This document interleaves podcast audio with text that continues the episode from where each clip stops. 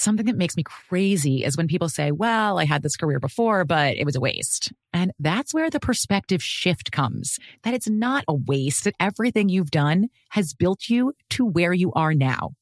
This is She Pivots, the podcast where we explore the inspiring pivots women have made and dig deeper into the personal reasons behind them. Join me, Emily Tisch Sussman, every Wednesday on She Pivots. Listen to She Pivots on the iHeartRadio app, Apple Podcasts, or wherever you get your podcasts. The Therapy for Black Girls podcast is your space to explore mental health, personal development, and all the small decisions we can make to become the best possible versions of ourselves. I'm your host, Dr. Joy Harden Bradford, a licensed psychologist in Atlanta, Georgia, and I can't wait for you to join the conversation every Wednesday. Listen to the Therapy for Black Girls podcast on the iHeartRadio app, Apple Podcasts, or wherever you get your podcasts. Take good care, and we'll see you there. Hey, fellow travelers. I'm Lori Gottlieb. I'm the author of Maybe You Should Talk to Someone, and I write the Dear Therapist advice column for The Atlantic. And I'm Guy Winch. I'm the author of Emotional First Aid, and I write the Dear Guy advice column for TED. And this is Dear Therapists. Each week, we invite you into a session so you can learn more about yourself by hearing how we help other people come to understand themselves better and make changes in their lives. So sit back and welcome to today's session.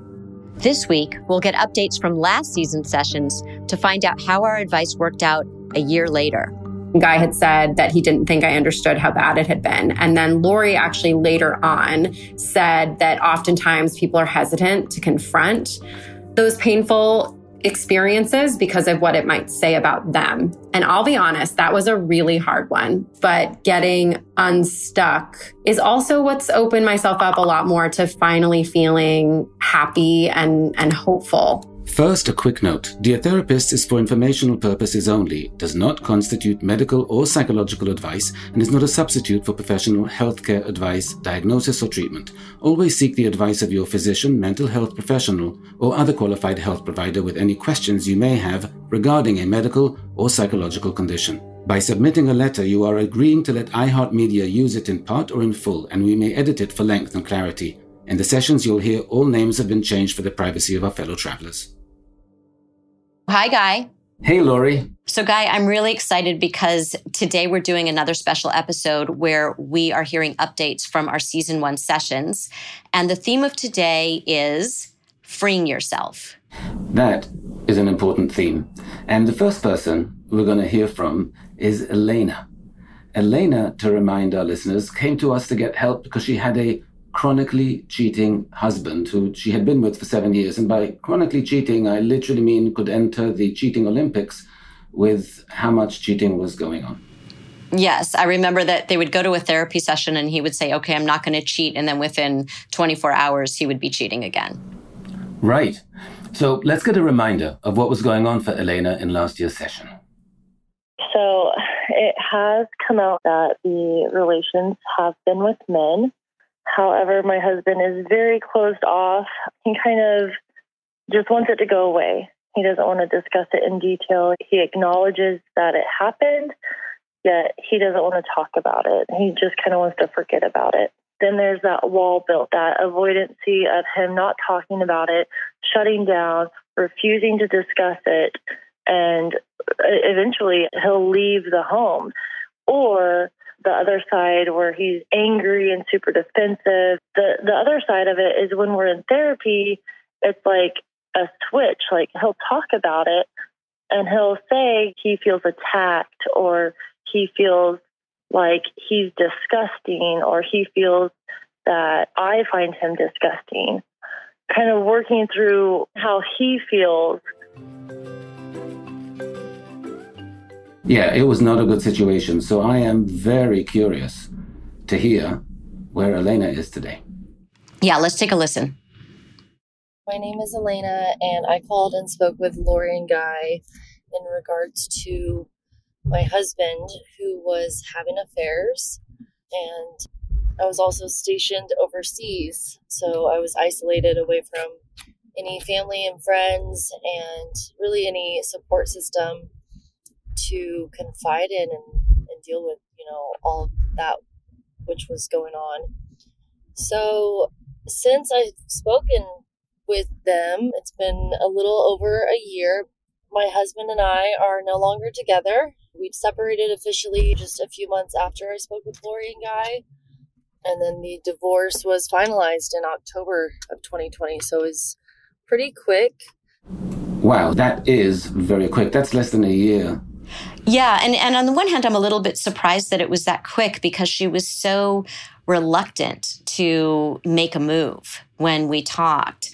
And I think it's interesting because you and I felt like he's not changing. She's been through so much with him and he is not interested in changing. So sometimes people say, why won't this person change even though they say they want to change i think he knew he didn't want to change but he wasn't willing to say that to her because of the consequence which is that she would probably leave and sometimes therapists you know we don't tell people whether to stay in marriages or leave but when they're so problematic and there is so much suffering we hope that someone will come to that conclusion to save themselves. And when Elena came to us, she seemed clear that she was done, but she also wasn't ready to move forward because I think she had so much grieving to be done. Yeah, we often don't say to someone, hey, you should really leave this marriage, but we will leave a trail of breadcrumbs leading them to that conclusion if it's warranted. In this case, it wasn't even breadcrumbs. Loaves of bread led a trail to, like, hey, Elena, get out. And I want to be clear that we aren't there to decide for people what they should do. So we when we say we leave the breadcrumbs, it's not as though we think we know best for them because there are people who they would rather be in a situation that maybe you or I guy would say, "Oh, that's not for me," but it is for them. And even though it's it's not ideal, it's problematic, they would rather be in that for whatever reason. So we want them to ask the important questions of themselves so they can come to their own conclusion about what they want to do. And that's what I think the breadcrumbs are. The thing is about Elena is that she actually knew that this was really bad for her, that he wasn't changing, that this wasn't working. The thing she really struggled to do was to cut the cord and make the decision. And given how quickly the divorce was finalized after speaking with her just months after we spoke with her, I am so curious to hear what happened. Yeah, I am too. So, what happened is so we were living in Italy overseas, and March, then my husband got called back to the States. Well, I and his children from a previous marriage were left in Italy when he went back to the States and the country went into complete shutdown. We were unable to leave the country and get back home. And that just increased the stress in our relationship at the time, but also just me being the only adult in the household with three kids depending on me. I'm not the biological mother, but you know, the step parent there. Further complicated things were my husband wasn't really communicating during this time. He wasn't calling us on the phone. He he wouldn't answer, I don't know, messages. Really really kind of left alone, you know, with the stresses of going to school online and three different kids and three different grades and three different schools, you know, I was really overwhelmed. That was something that my husband couldn't be empathetic about. And so that really hurt the marriage further. So, wow. And there are a couple of wow moments for me. I guess the biggest one is that we didn't know there were kids in the picture. Now, in regular psychotherapy, we get to ask a lot of background questions, and we will find out very soon if there were children or any other people that are relevant in the picture. But in the sessions we do for the podcast, we only have a very short amount of time. And there was nothing in what she was telling us to indicate that there were children there, and certainly that there were his children from a previous marriage, and even more so, that she was a big part of taking care of them. That is a big surprise for me. Yeah, that is such a surprise that we we had that entire session with her and not once did it come up that he had kids from another marriage. And it's not uncommon for people to leave things out in sessions, even when we are seeing them for psychotherapy. And I think that the reason that people leave things out is because if they bring something up, it forces them to face a truth that they might not be ready to. And so for Elena, if she had added this information that, oh, by the way, not only is he chronically cheating on me and lying to me and gaslighting me and calling me crazy, but also I'm taking care of his three kids. And if she had added that, it would be even more clear how untenable the situation was at a point when she wasn't quite ready to face it entirely. And the fact that while he was in America and Elena was taking care of his three kids, he wasn't reaching out even to be in touch with his kids. So he was abandoning the kids as well, just shows such a complete disregard for his family relationships and how much he was incredibly focused on himself and on what he wanted and needed in that time and truly shut everyone else out, including apparently Elena, not just Elena. And even then, even with the anxiety that she must have been experiencing to be with his kids and to be so far away and to not know what was going on with him and to not be in any contact with him, that just incredibly anxiety provoking. And still, she was not ready to leave.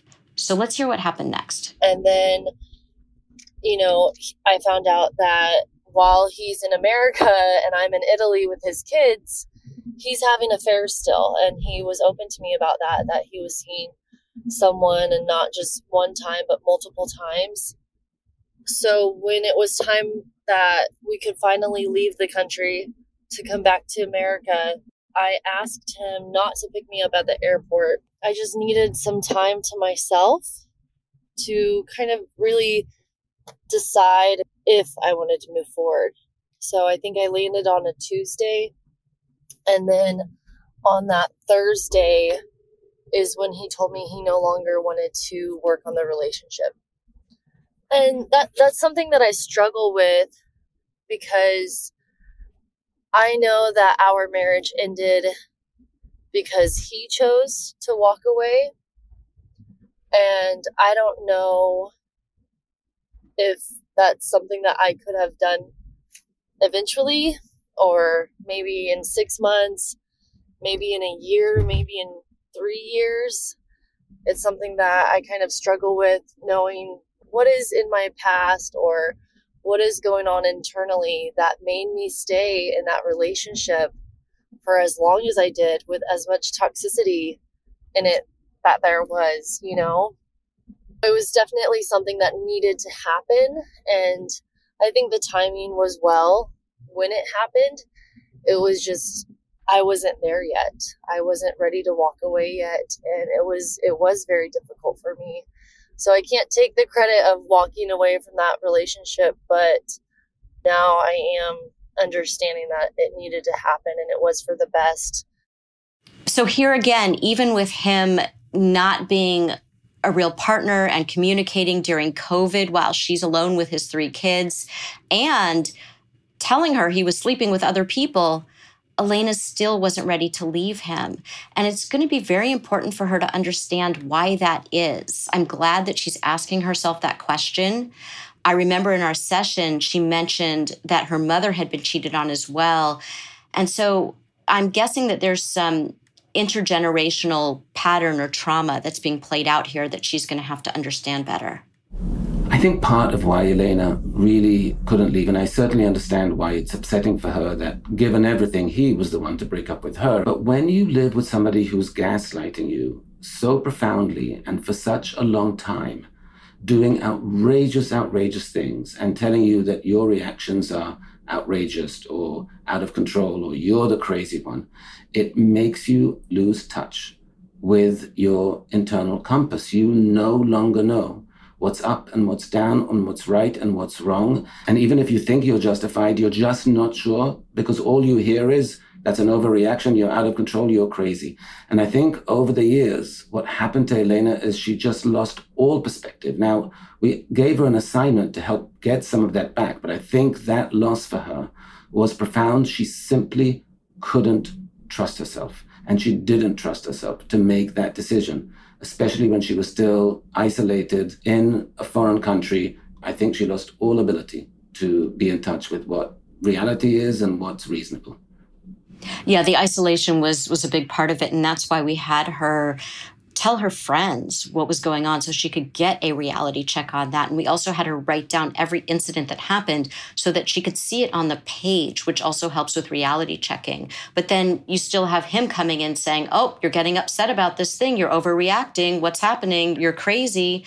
And you know, that goes on for years and years, and it becomes very hard to locate your internal compass. And I guess in that way, his leaving was a gift for her because she wasn't able to. And maybe she would have become more able to once she got back, but him leaving and doing it so abruptly and so much in line with his other inconsiderate, really selfish actions, I think was nonetheless a gift because she wasn't able to push the eject button. He pushed it for her. Yeah, and I think she needs to reframe it that way. I think a lot of people feel like I've been through all of this with you and you're the one who's dumping me, which is, I think, what she kind of grapples with a little bit here. And what I want to say to Elena is this absolutely was a gift to her. I hope that she will consider it that. And especially moving forward when she experiences and tastes her freedom, I think she's going to see it more and more as a gift. So let's hear some more. There's more from Elena. Let's hear what happens next. So, yeah, so he's still overseas and I am stateside in a city with friends and family. When I got back to the States, my family and friends threw me a big welcome home party. I just broke down in tears with the amount of love that was shed on me there at that party. Since all of this, I've met someone super wonderful and great. They've been really patient with my healing process of everything. I love hearing this because once you leave a situation like that, you often find the people who are there for you and who want to meet your needs. So that great reception and homecoming from family and friends and and now a new boyfriend who's there for her and having that understanding with her healing process. I'm just so delighted to hear this. And I think it's not a coincidence that once she was able to receive in person and true love and care from the people around her, then it opened her up and allowed her to receive it from a romantic partner as well. That's right. There's a two way dynamic going on, which is not only when you're in that situation, can you not see things clearly, but you're not open to the kind of person who's going to give you what you want and what you need. And once she was out of that situation, that opened her up to the possibility of something new. And Elena had a little bit more to say. Let's hear what that is. Some of the things that I took away were at one point they said that I was having these big emotional reactions to traumatic events and that that validated my feelings of like yeah these are big traumatic events and you know having an emotional reaction is okay because at that point I'd been called crazy. I'd been called out of control so often that I felt that, well, maybe I am irrational. Maybe I am crazy. But when they kind of said that, that really helped validate my feelings. You know, also with my husband calling me out of control all the time. You're out of control. You know, Guy said, well, aren't his actions out of control? And so that really validated for me those feelings. Yes, this is exactly what we were talking about. I'm so glad she can see that. Absolutely. That's really good to hear that she's clear about those things. So there's just one last piece, I think, that we haven't heard yet. Let's hear the end and, and how things are for Elena now. The other thing that I've done, I guess, is create boundaries in my life and other relationships. So with family members that I needed to have boundaries in and then also with with friendships even i've had to put some boundaries and then even as far as getting back into dating after the divorce i would see those all too familiar red flags and know like okay i've been here done that no thank you this is a boundary for me and this isn't acceptable so that's really, you know, I can't thank Lori and Guy enough for what they've done in my life. And hopefully, my story has had some impact on someone else's life. And I just really appreciate this this avenue here for people to listen or to hear from you guys in something that they might really be struggling with. So thank you so much, Lori and Guy. Right. So here again, once you become aware of what you need, you feel empowered to ask for that in relationships going forward, and you won't settle for less. And she found someone who seems to meet those desires that she has about how she wants to be treated, about honesty, about presence, about connection. And the reason that we do this podcast is that we feel that each person's story in session does impact someone else's life. And there are many Elenas out there who have been lied to or gaslighted. And we really hope that this session is helpful to them. So thank you, Elena, for coming on and sharing your story with us and with our listeners. And you know that exercise we gave you to think about a good life you might have in five years' time? We actually think it might be quite good now. Absolutely. You're listening to Dear Therapists from iHeartRadio. We'll be back after a quick break. This show is sponsored by BetterHelp. People don't always realize just how much their negative thoughts and experiences stick with them and weigh them down. You may find your brain constantly running through a highlight reel of bad moments. That comment your friend made last week that hurt your feelings. That frustrating thing your mom does. Or that silly thing you said in a meeting.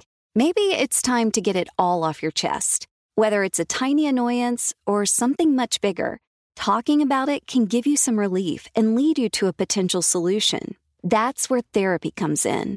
It's a safe space to share whatever's weighing you down and learn to process it so your internal highlight reel can focus on the good stuff. And BetterHelp offers affordable online therapy on a schedule that works for you. Connect with a licensed therapist by text, phone, or video call. Start the process in minutes and switch therapist anytime. Let it out with BetterHelp. Visit betterhelp.com slash deartherapist today to get 10% off your first month. That's betterhelp, H-E-L-P dot com slash deartherapists. Started talking about this incident. Drugs and uh, officials cover up. you couldn't believe it. From iHeart Podcasts. It's like the police knew who he was before they got here. A story about money, power, and corruption. The medical school dean at USC was leading a secret double life. She's breathing right now? Yes, she's absolutely breathing. I'm a doctor, actually. There's no way that that guy's a doctor. I'm Paul Pringle, and I'm an investigative reporter for the LA Times. This is the story of an investigation that starts in a hotel room in Pasadena, California, and reaches all the way to the top of two of the most powerful institutions in the city of Los Angeles. When people fall in line, they fall in line. Looking back, I realized, oh, everyone knew. This is Fallen Angels, a story of California corruption. We're always going to have predators. It's the good people who stand by and do nothing that allow them to flourish. Listen to Fallen Angels, a story of California corruption on the iHeartRadio app, Apple Podcast, or wherever you get your podcasts.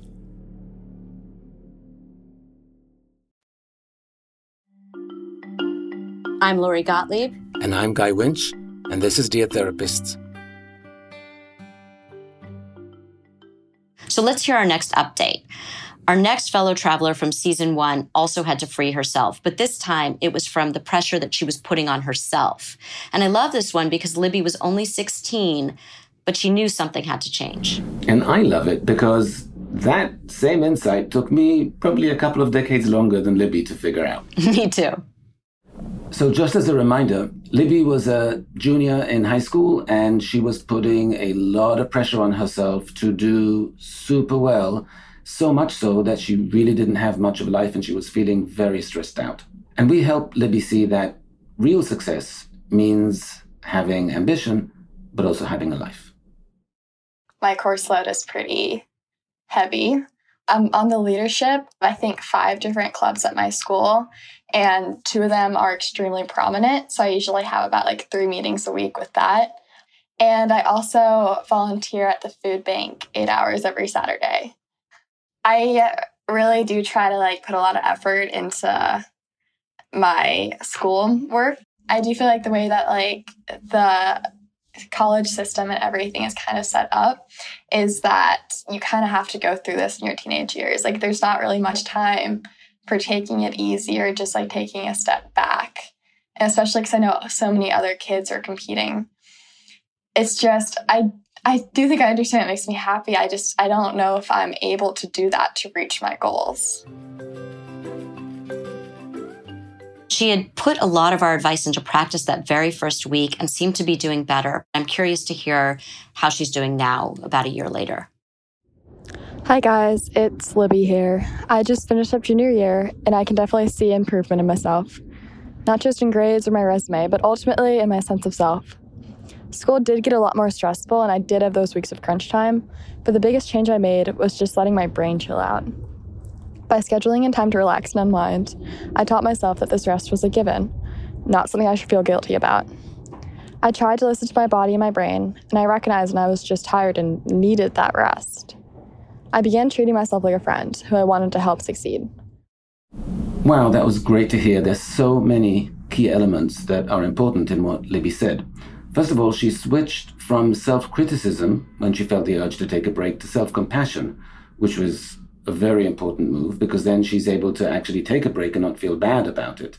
She's also paying attention to her body and how she's feeling, and she's using that to signal her when she might need to take a break, which is also another great move.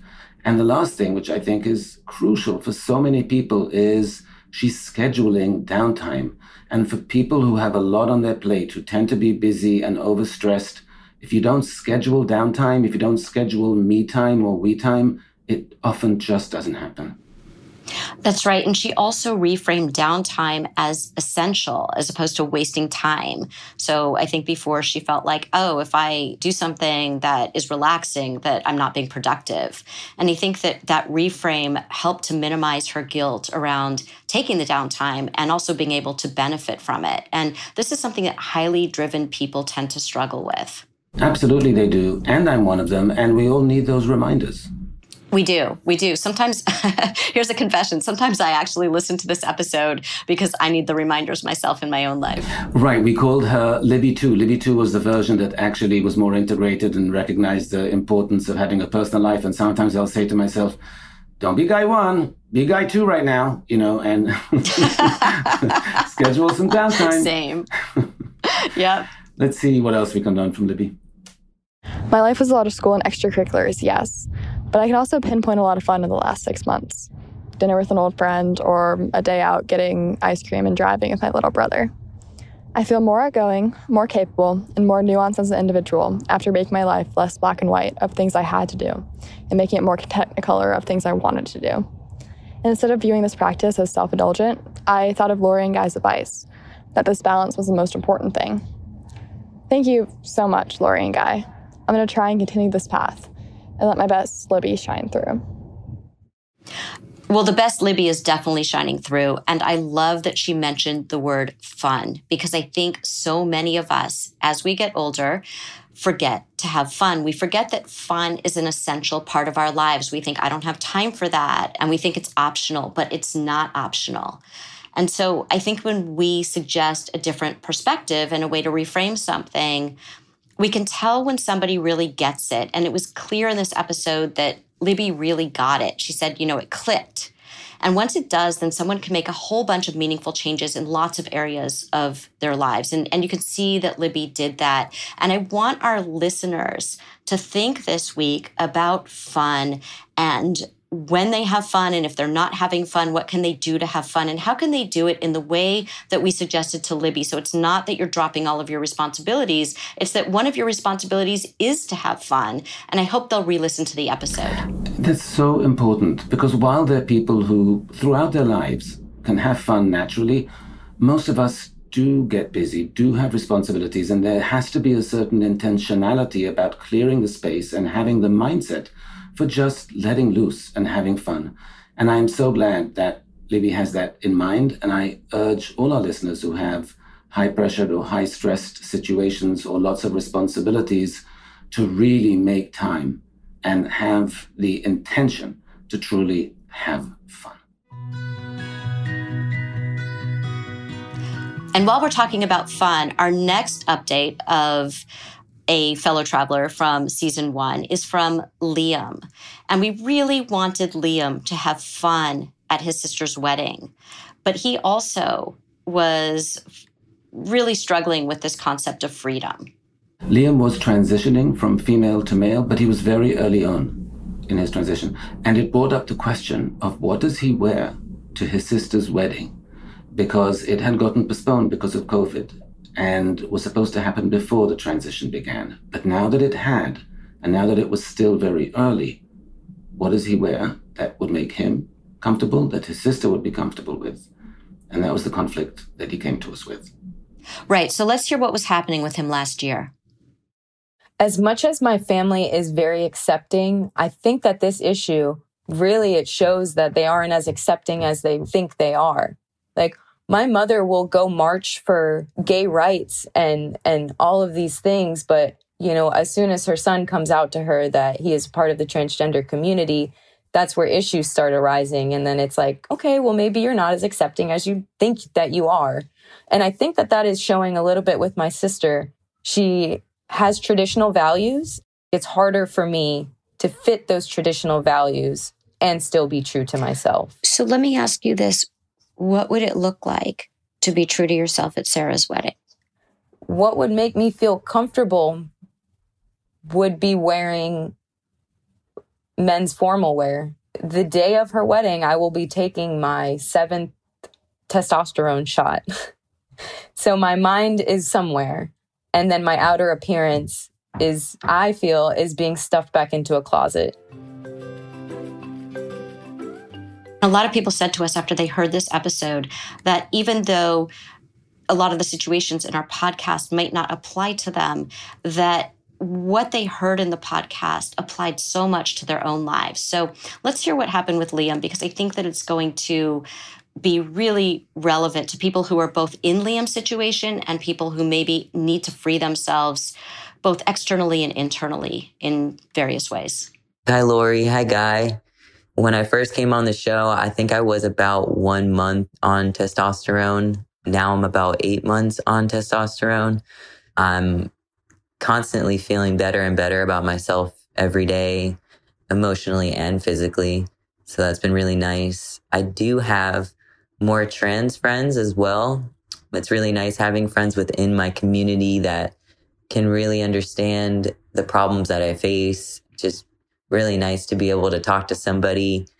And I also am pretty much out at work everybody pretty much uses my real name, which is really nice. So I did follow the advice. The first bit I've actually failed to mention when I did my initial callback, which was to sit down with Sarah and just say, Hey, I am really excited for you. Sorry if that got lost in translation. The outfit is not the focus. The focus is celebrating you and your husband on your day. We did have that, that talk and I think it was a big sigh of relief for her. I think it was really great that you guys pointed out that she probably needed to hear that because I think she really did. So I'm smiling because what Liam is referring to is that his homework was to talk to his sister about what he would wear, but to tell her that he was actually really excited about the wedding and excited for her and all that stuff.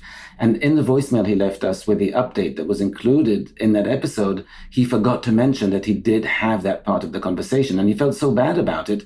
He reached out to me on social media and said, You know, I did tell her I was excited. I did tell her that was the most important thing. And I didn't mention that. And people are going to think I'm terrible. And I'm like, No, no, no. I think people know you really care about your sister. But I'm so glad we gave him this opportunity now to correct the record and let people know that he was very focused on the sister and her happiness and her husband and in that conversation, he absolutely emphasized those things. Yeah, and one thing I loved about that episode was it was so clear how much Liam and his sister cared about each other and loved each other and were trying to be so respectful of one another. And, you know, they both wanted the other person to be comfortable. And they were sort of in a gridlock because of that. So it was it was great that they were able to have that conversation. And also going back to what Liam said about finding a support network of other trans people, which was another assignment that we had given him we had suggested virtual groups at the time, but he actually went and found people in his community, which is, of course, much better. Having that support, as well as the support in his family, probably helped him to come out at work as well. And so now that he's out everywhere, that's such an important step in this process for him. And also the reminder that there are two things that are really important, and way more than two, frankly, but two things that are important is the correct pronouns and the correct name. And the fact that he said people are using his name at work, his correct name at work, was also great to hear because that's a very meaningful thing. So let's hear some more about what's happening with Liam. You guys touched upon two things that have since stayed with me. The first, I think Lori was the one that said how I externalize an internal conflict. And I think I have done that so much in the past I'm so grateful that she mentioned that because I've been way more vigilant about it. It's just something that I can see a past pattern that I've had. So definitely been working on that and figuring that out. And the second bit that sometimes I'm so empathetic that I don't prioritize myself enough. That is also something I've seen a pattern in my past about tremendously. I'm not going to lose that empathy that I have for others, but I'm also not going to allow it to be prioritized in front of things I need to do for myself. So those two things have really stayed with me. I remember exactly when I said that to Liam in the session. I was talking about how sometimes what we think is an external conflict actually becomes an internalized conflict, meaning our culture tells us one thing and we think that we're fighting the culture, which we are, but then we have bought into that so much that we're fighting ourselves at the same time. And so now he was dealing with not just this outside conflict, but the one that he had brought into himself, into his own psyche. And he had to really tackle both of those things at the same time. That's absolutely true. And it's true for anyone who is living their lives and their identities go against whatever culture is that they were raised in, because we tend to internalize the cultures we were raised in. That's the messaging we were got for many, many formative years. When we go against it, it actually takes a while to confront those differences, both externally and especially internally. When we talk about external, we also are talking about our families. So sometimes we'll get messages from our families about who we are that we internalize. You're the sensitive one in the family. You're the difficult one in the family, whatever that identity is. And then we start to think, oh, maybe I'm too sensitive. Maybe I'm too difficult. And so we're fighting not just this perception that somebody else has about us, but we're fighting the perception that now we start to believe about ourselves as well. And it's an interesting exercise to sometimes take notes for yourself about what was your role in your family? How were you known, quote, in your family? How were you known in school? What was your role or your identity? And how much of that are you holding on to? How much of that do you still want to hold on to? And how much of that is still even correct? And I think sometimes that does make us more empathetic because when we have experienced something, we feel for other people, but we forget to feel enough for ourselves. Empathy can indeed be a double edged sword, and especially for people who have it very automatically. For some people, empathy is a thought exercise. They have to pause and put themselves in the other person's shoes and figure it out. For others, it comes very automatically. And when it comes very automatically that I get what the other person is thinking or feeling, then sometimes your own needs and thoughts and feelings can come second. And we both see that in our offices when we talk to someone who's very, very empathetic and we're talking about a relationship and we ask them what they feel and they keep going to what the other person feels. And we have to keep saying, no, I'm asking you what you feel. And you keep talking about the other person. It's an example of people who are very high in empathy. And Liam was at risk for that. So I'm glad that he is aware of it because you literally have to consciously remind yourself not to not think of the other people because that comes automatically, but to push up your own priority in that order of things. And I think there's one last piece Liam wanted to share with us. Most importantly, what I've gained about myself is that there's a lot more love and support in my family than I had initially thought. Sad to say, but I would have never described my family as very close knit or very emotional before that. But listening to that conversation again, it is so apparent how much love and support I get from them. The love between my sister and I specifically is just so apparent and limitless. Getting to listen to it almost from an outsider perspective made me realize that it was in front of my face the whole time. This is probably an issue that is faced every day by somebody somewhere. It's really hard to be true to yourself.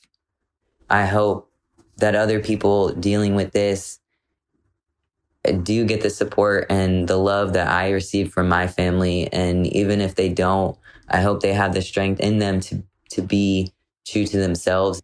If there's any trans people listening to this, I just wanted to say that you are valid and you are loved. And that does not depend on whether your family or friends accept you or not. And most importantly, you are not alone. Thank you so much, Guy and Lori. It has been such an honor and getting such helpful feedback. You have absolutely changed my life for the better. I can't even put into words what this has meant to me. So thank you so much. I really appreciate you guys there really is a lot of love in that family, and sometimes it's hard to see it. I remember with Liam's mom, at first she was very supportive when he told her that he was going to be transitioning. And then the next time they spoke, she had kind of changed a little bit in terms of how accepting she was of that and how on board she was. And I think that sometimes that can be confused with a lack of love, but we have to remember that when somebody in a family system changes, no matter what kind of change it is, it takes a beat for other people in the family to process that change. And when the love is there in that way, people generally do come around. There are so many times that we hear about, unfortunately, where people don't come around, where people don't embrace the person for who they really are. But in this case, just from everything Liam was saying, it felt like there was so much love in that family, not just between the sisters, but amongst all of them in different ways, that it's so beautiful to hear how it's all coming together now, a year later. It is really lovely to hear. You know, the thing I'm thinking, Lori, is that when somebody has a change in identity, then they've been thinking about it for a long time before they really come out and talk to their family about it. And by the time they do, they're often so impatient to get going and to move on with this next phase of their life that they want their family to come around immediately. And they forget sometimes that you've been thinking about this for many years for some members of your family, it's very new and it will take them time. Not that they won't get there, but they still have to go through a little bit of an adjustment, a little bit of a transition. And I think the benefit of hearing from Liam now is that enough time has passed and it's just lovely to hear that that's something that's so much coming to the surface now. And what's so important here is that no matter what, I think what Liam is saying to people is you need to be true to yourself people will have reactions, people will do what they're going to do. But at the end of the day, how do you free yourself? You need to be true to yourself. You're listening to Dear Therapists from iHeartRadio. We'll be back after a short break.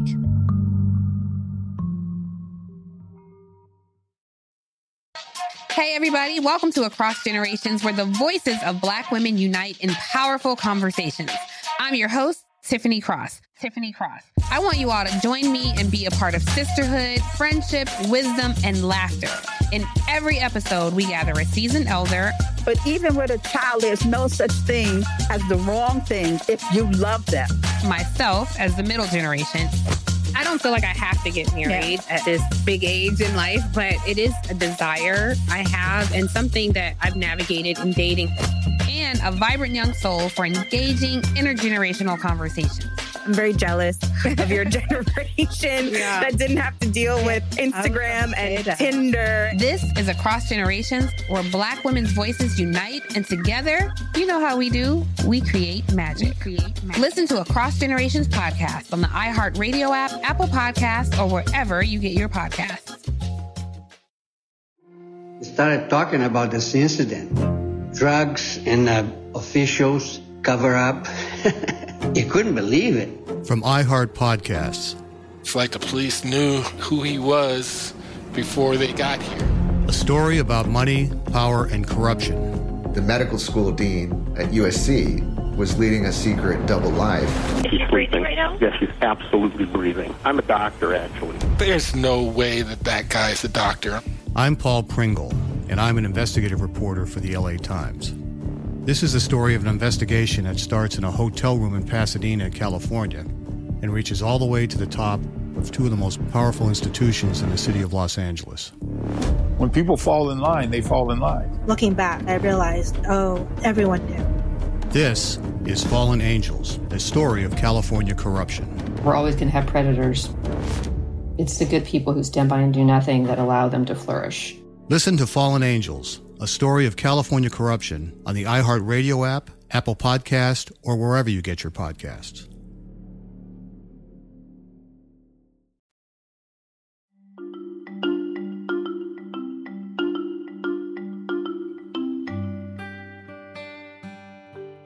So, Guy, the last person we're going to hear from today also is struggling to free herself and also has an issue with her sister. Yeah, that was Haley.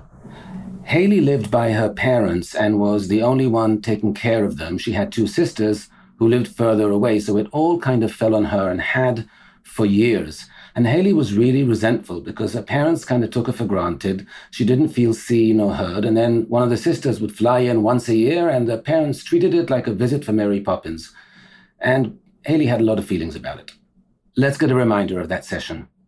I think that there's still a yearning for you to have them appreciate who you are as a person. And so when your sister comes in and you said like Mary Poppins, and what they see is not just everything she's doing that week, but I think that you have a sense they see something else in her that they haven't really looked hard enough to see in you.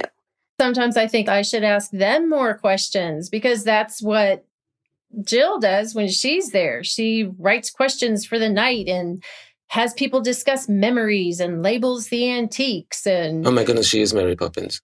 Yeah. I can't compete with that. I don't know how to do that.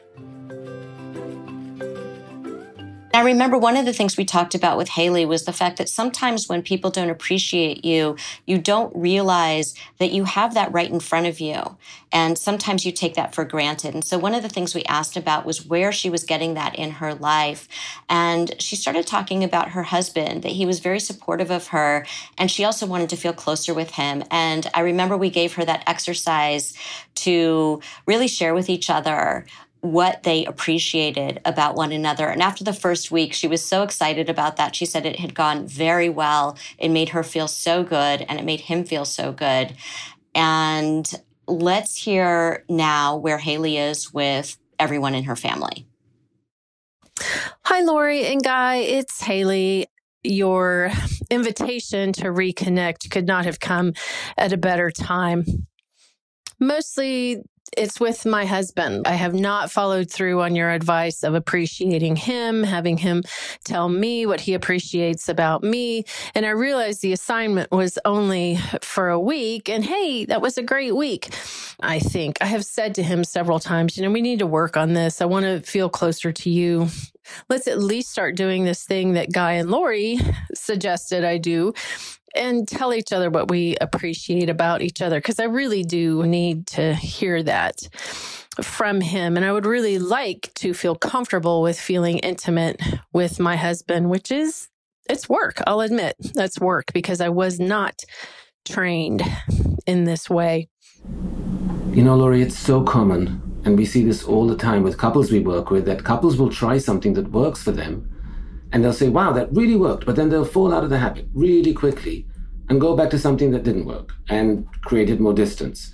And people might think, but if Haley felt that that was really useful, why didn't she just keep doing it?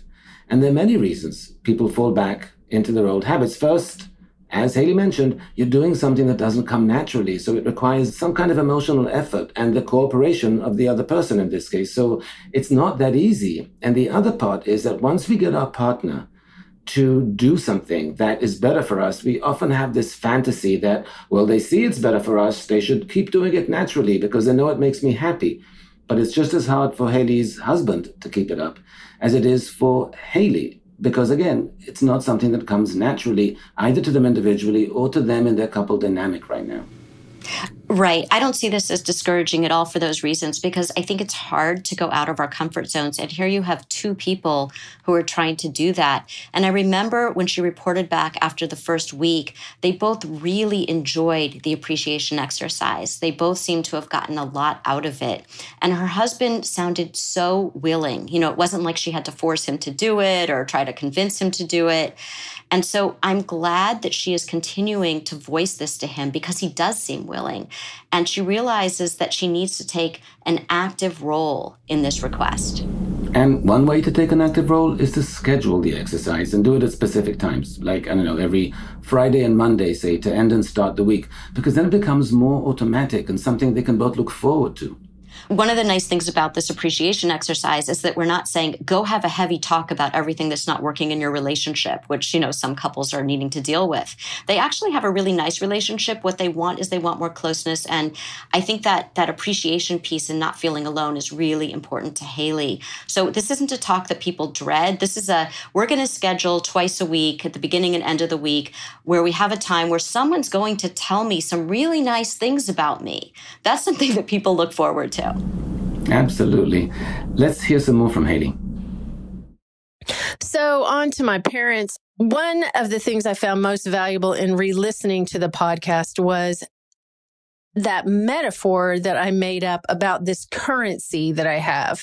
And maybe my dad doesn't appreciate this currency. Like I'm a euro and he's a rupee and he doesn't value my currency. And that was just such a great reminder about my own worth. So, in that way, it was very helpful. And just hearing your kind voices again and all of your praise about that I'm a great listener and that I write good metaphors, that was just very nice to hear. On a final note, the whole thing makes me realize how often I kind of walk around with my hand out, like, oh, please like me. Oh, please like me. Oh, please like me overdoing things for people over you know like i said with my parents entertaining. Like i'm a fool with a juggling ball and plates everywhere i go trying to get people to like me. And i really shouldn't have to try that hard. I should really value my own currency and see my own worth which i think speaks to the whole issue. Like how do you survive growing up in a house where people didn't value your currency and then become an adult and learn how to value your currency which is why it hurts so bad when, you know, Mary Poppins comes in and everybody loves Mary Poppins. So I think what we see with Haley here is how strong the pull of our own history can be, where our old habits and our old dynamics come back in. And how often what we do is we take a few steps forward, and then we slip back. And I think that the lesson here is that when you are making a change, you should know that you will slip back sometimes, that it's not it's not a linear progression and that you have to have a lot of compassion for yourself and say, "Okay, so I slipped back and now I'm going to get back on track." And, and I think that it's not a sign that a lot of people take of, well, I slipped back, so I can't do this. You absolutely can do this. And this is just part of the process.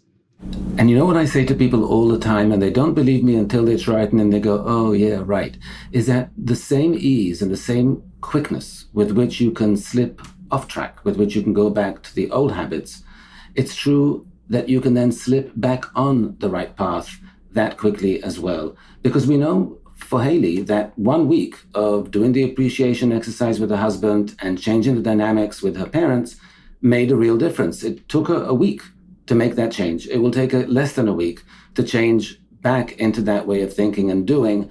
And so the message to all our listeners is if you started a new habit, a new dynamic with your partner or with your family, and you slip out of it, it's just as easy to slip back in. So let's hear the end of Haley's update. I am probably going to listen to this podcast now every every other month. Just the advice part to make sure that I stay on track, to make sure that I remember this feeling of self worth, I guess is what that currency thing gets down to, and to staying there, and also to working on the relationship with my husband and feeling more comfortable being intimate. And I want to thank you both again for your time and your insight and choosing my letter out of all the ones I'm sure you get. Because if I let it, it really could change my life. So, this is exactly what we were saying that as therapists, we assume that repetition will be required and that when you don't have a therapist to keep you on track and remind you that you're going off track, you have to find other reminders. And for Haley, listening to the podcast once a month is a great way for her to do that. And for our listeners who are dealing with creating change in their own lives, schedule a monthly check in in your calendar in which you ask yourself Have I been keeping up with my new habit or my new intention or my new form of communicating, the new dynamic, whatever it is you're trying to change? Have you been keeping up with it? Have you been keeping up with all the necessary support systems you have in place to facilitate that?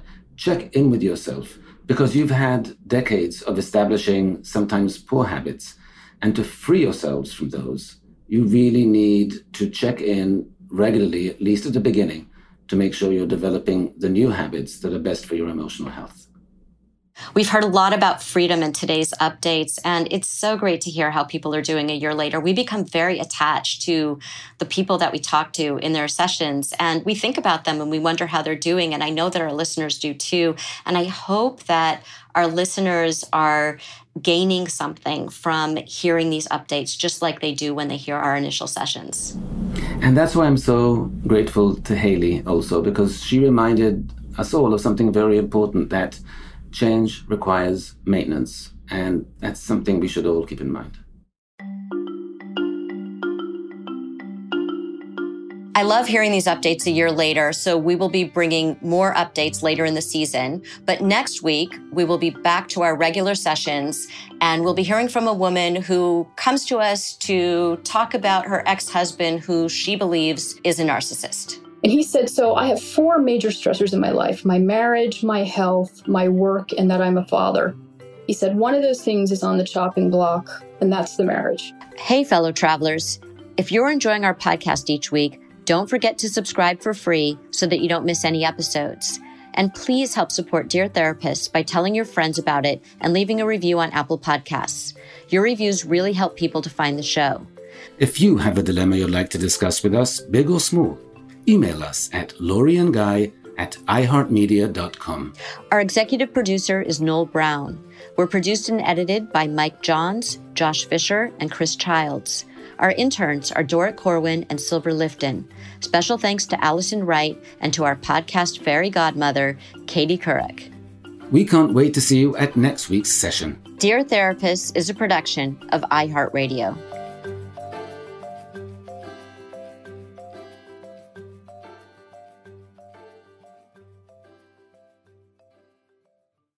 This show is sponsored by BetterHelp. It's a simple truth.